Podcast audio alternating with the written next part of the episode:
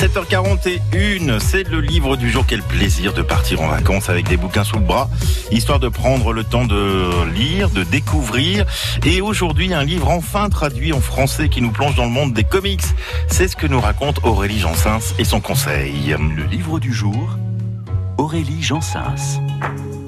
Vous avez un ado ? Cette créature qui ne répond que par onomatopée et qui a sans cesse un truc devant le visage.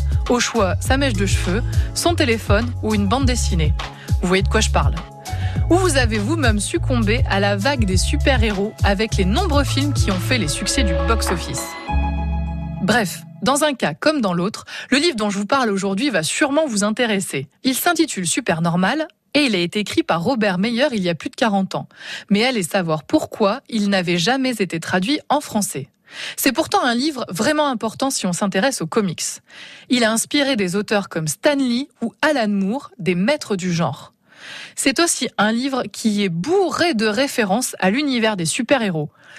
Mais c'est surtout un roman qui parle avec lucidité de cette Amérique en pleine guerre froide et en plein doute sur sa capacité à se sortir de situations catastrophiques.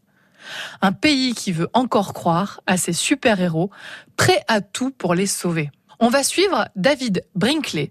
C'est un père de famille respectable et légèrement bedonnant. Il habite dans un petit pavillon de banlieue et semble super normal.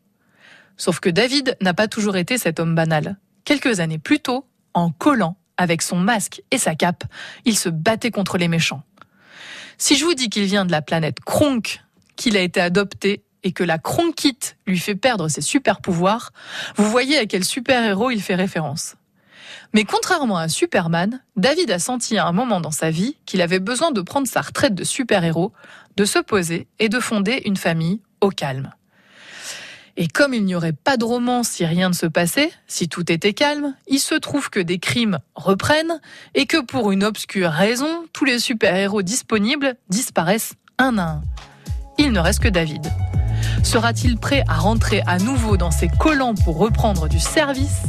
Je vous laisse le découvrir en lisant Supernormal de Robert Mayer, publié aux Forges de Vulcain.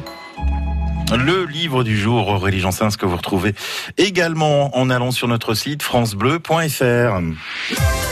France Bleu Limousin.